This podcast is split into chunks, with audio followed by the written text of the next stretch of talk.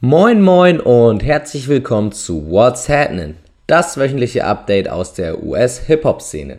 Dieser Podcast ist eure neue Anlaufstelle, um up-to-date zu bleiben mit dem, was die Rapper in Übersee so anstellen. Danke fürs Einschalten und ich hoffe, es geht euch allen gut. Ich bin euer Host Benjamin und heute decken wir die Kalenderwoche 20 ab. Für Schlagzeilen sorgten diese Woche unter anderem Trippy Wet und Tekashi 69, Spotify, J. Cole, Mac Miller und Offset und Kevin Gates. Anfangen werden wir jedoch mit dem derzeit wohl besten Hip-Hop-Festival weltweit. Also, what's happening?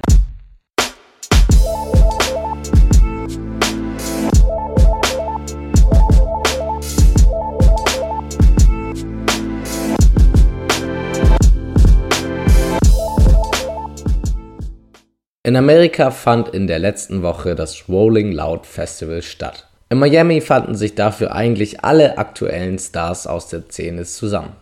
Wer es noch nicht gesehen hat, sollte sich einfach mal das Line-up anschauen. Das ist einfach nur krass. Wenn so viele Rapper zusammenkommen, bringt das natürlich viele coole Momente und so auch in diesem Jahr. Es gab zum einen die Wiedervereinigung von XXX, Tentacion und Ski Mask the Slump God. Die beiden sind eigentlich Freunde, seitdem sie Musik machen, hatten sich im letzten Jahr allerdings zerstritten und jetzt beim Rolling Loud traten sie das erste Mal wieder zusammen auf. Zudem kam es zum Aufeinandertreffen von J. Cole und Lil Pump. In der ersten Podcast-Folge habe ich den Beef der beiden bereits aufgearbeitet. In kurz, Pump freestylte Fuck J. Cole. Cole packte einen Track auf sein Album namens 1985, in dem er die neue Generation der Rapper belehrt. Viele Lines davon kann man so interpretieren, dass sie sich auf Little Pump beziehen, wobei Cole meint, dass sie sich nicht nur auf eine Person beziehen, sondern sich mehrere Personen angesprochen fühlen können. Naja, Pump fühlte sich auf jeden Fall angesprochen und machte sich im Gegenzug über Cole lustig. Es lag also eine gewisse Spannung in der Luft und diese Spannung gibt es jetzt allen anscheinend nicht mehr, denn Pump wurde während Coles Set gesichtet Lustigerweise beim Tanzen, während Cole den Diss-Song 1985 performte. Aber ja, vielleicht war es auch einfach wieder nur ein Troll-Moment von Lil Pump. Zum Schluss gab es auch noch einen richtigen Gänsehaut-Moment. Meek Mill ist das erste Mal, seitdem er aus dem Gefängnis frei ist, aufgetreten. Er kam während des Sets von Tory Lanes raus, im Dunkeln, im Meer aus Handylichtern und das war schon ein echt cooler Moment. Aber auch nicht der einzige diese Woche, in dem Meek in den News vertreten war, denn er sagte einen geplanten Besuch im Weißen Haus ab. Dort sollte er eigentlich an einer Diskussion zur Verbesserung der Gefängnissituation in Amerika teilnehmen. Diese Diskussion wurde von, oder diese Diskussion wird von Donald Trump geleitet. Allerdings sagte Meek nach Rücksprache mit Jay-Z, einem seiner engen Freunde, den Besuch ab. Der Fokus lege zu sehr auf ein Zusammentreffen zwischen Meek und Trump, anstatt, wie es eigentlich sein sollte, auf der Lösung des Problems. Aber das nur als Randnotiz. Zurück zum Rolling Loud.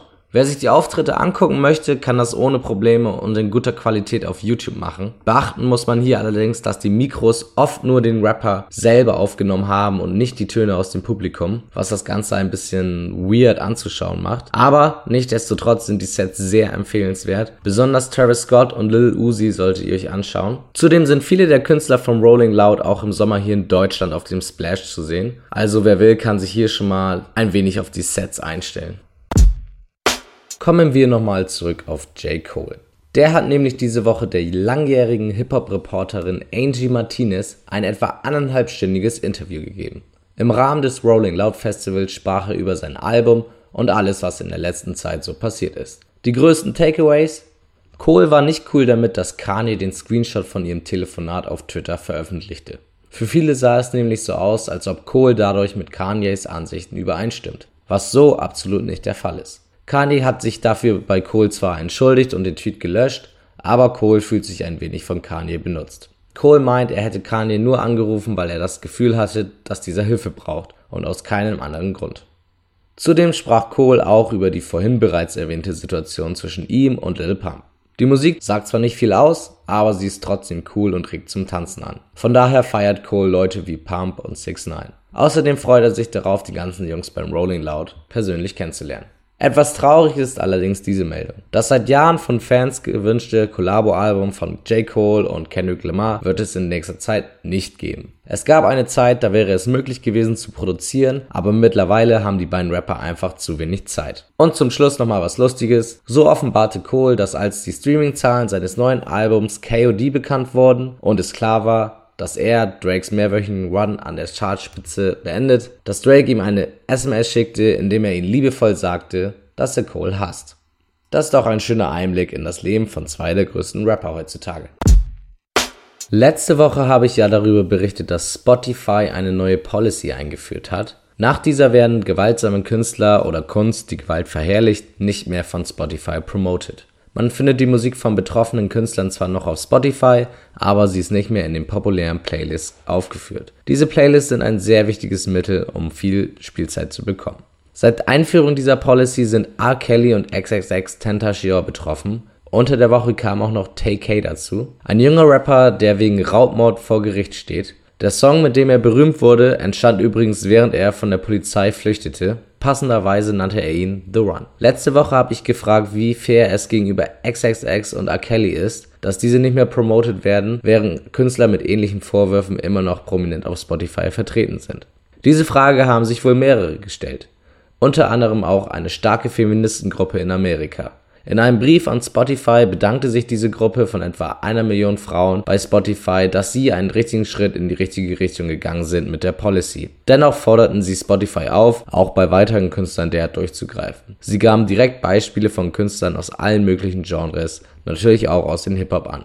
Man muss jetzt abwarten, wie Spotify mit dieser Forderung umgeht. Dass diese Playlists einen Unterschied machen, konnte man diese Woche am Beispiel von XXX Tentacion auch beobachten. So sank die Anzahl an Plays für seine Top-Single Sad seit der Policy täglich um 17%. Laut Fader würde er dadurch jährlich sogar 60.000 Dollar verlieren. Für mich ist es immer noch ein Unding, XXX diese Promotion zu entziehen, während andere ähnlich problematische Künstler dieses Recht noch genießen. Vielleicht wird das der Anfang einer nicht so coolen Tradition. In der letzten Woche hatten wir G-Eazy als schlechtes Vorbild. Diese Woche übernimmt Mac Miller diesen Part. Der MC verursachte einen Unfall, weil er betrunken fuhr. Zum Glück kam keine Person zu Schäden, als er mit seiner Mercedes G-Klasse einen Strommasten rammte. Miller wurde standesgemäß festgenommen und auf 15.000 Dollar Kaution wieder freigelassen. Nach der Trennung von seiner Freundin Ariane Grande ein wirklich gebrauchter Monat für ihn. Das war übrigens nicht der einzige Autounfall eines Rappers diese Woche. Auch Offset von Amigos war in einen mittelgroßen Crash verwickelt. Auf dem Highway musste er nämlich einen auf der Straße laufenden Mann ausweichen und rutschte in einen Baum. Zum Glück kam er aber, bis auf ein paar offene Wunden, glimpflich davon. Er war sogar schon wieder im Studio, um Musik aufzunehmen. Für die Hartgesottenen unter euch lud Offset auf Instagram auch Fotos von seinen Wunden hoch. Im Januar dieses Jahres kam auch Kevin Gates aus dem Gefängnis frei. Gates war 15 Monate im Gefängnis, zuerst 6 Monate, weil er handgreiflich gegen einen weiblichen Fan wurde, dann wurde er freigelassen und noch am selben Tag wieder ins Gefängnis gesteckt, weil er nicht angemeldete Waffen besaß.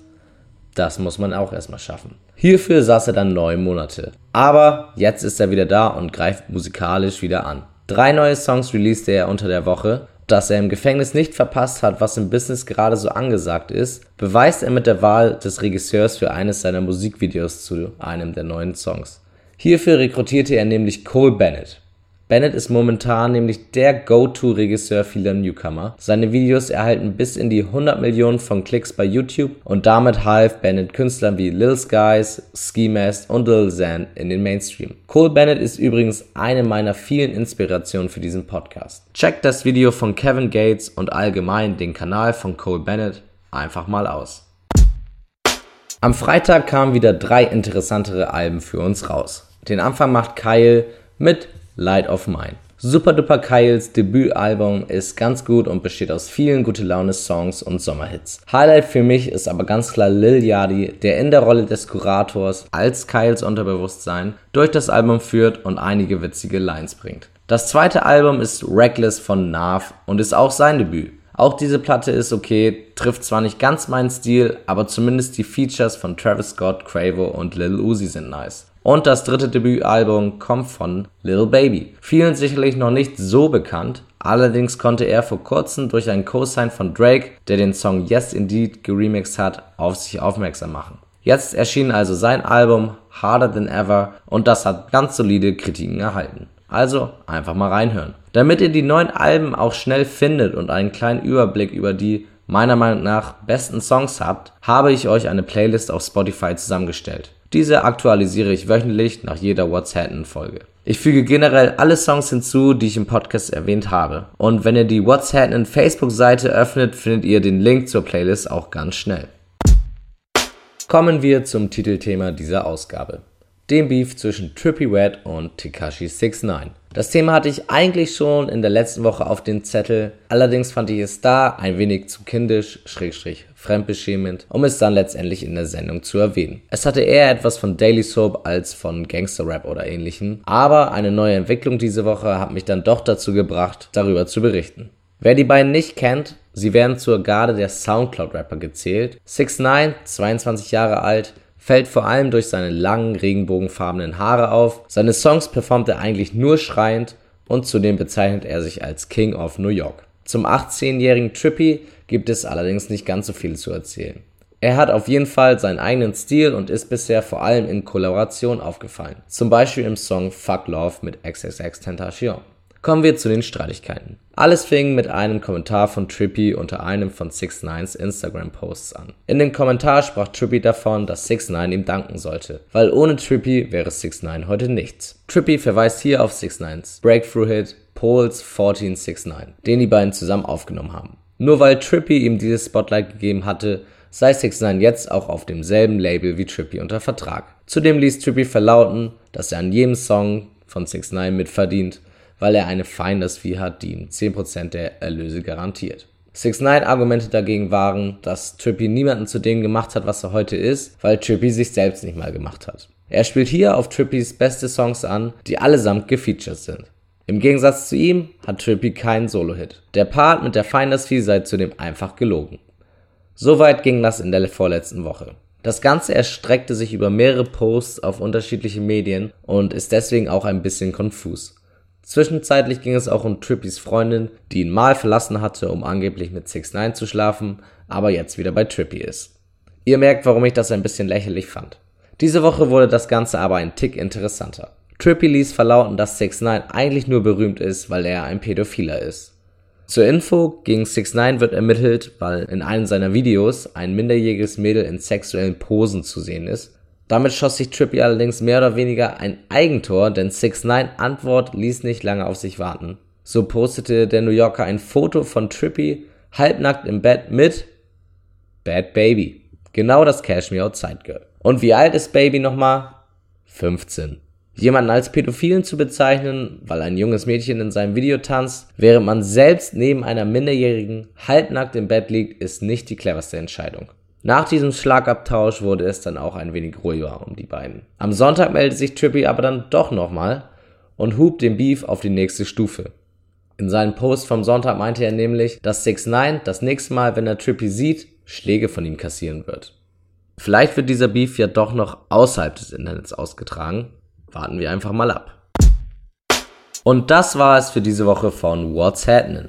Danke fürs Zuhören und wenn ihr Bescheid wissen wollt, wann die nächste Folge von What's Happening verfügbar ist, klickt auf Gefällt mir auf der What's Happening Facebook-Seite. Dafür einfach nach dem Podcast bei Facebook suchen. Und bevor ich euch verlasse, hier noch ein kleiner Tipp. Einer meiner Lieblingspodcasts ist diese Woche zurückgekehrt. Dissect geht in die dritte Staffel. Wer Dissect nicht kennt, der Podcast analysiert und interpretiert Hip-Hop-Alben auf allen Ebenen. Von der Entstehung, der Lyrik und der Produktion bis hin zur gesellschaftlichen Einordnung und Einfluss. In den ersten beiden Staffeln bearbeitete Dissect Kendrick Lamar's To Pimp a Butterfly und Kanye West My Beautiful Dark Twisted Fantasy. In Staffel 3 sind Frank Oceans, Channel Orange und Blond dran. Wer gut Englisch versteht, sollte sich den Podcast unbedingt anhören. Dissect ist auf allen gängigen Podcast-Portalen verfügbar. Und das war es jetzt wirklich für diese Woche. Also, reingehauen!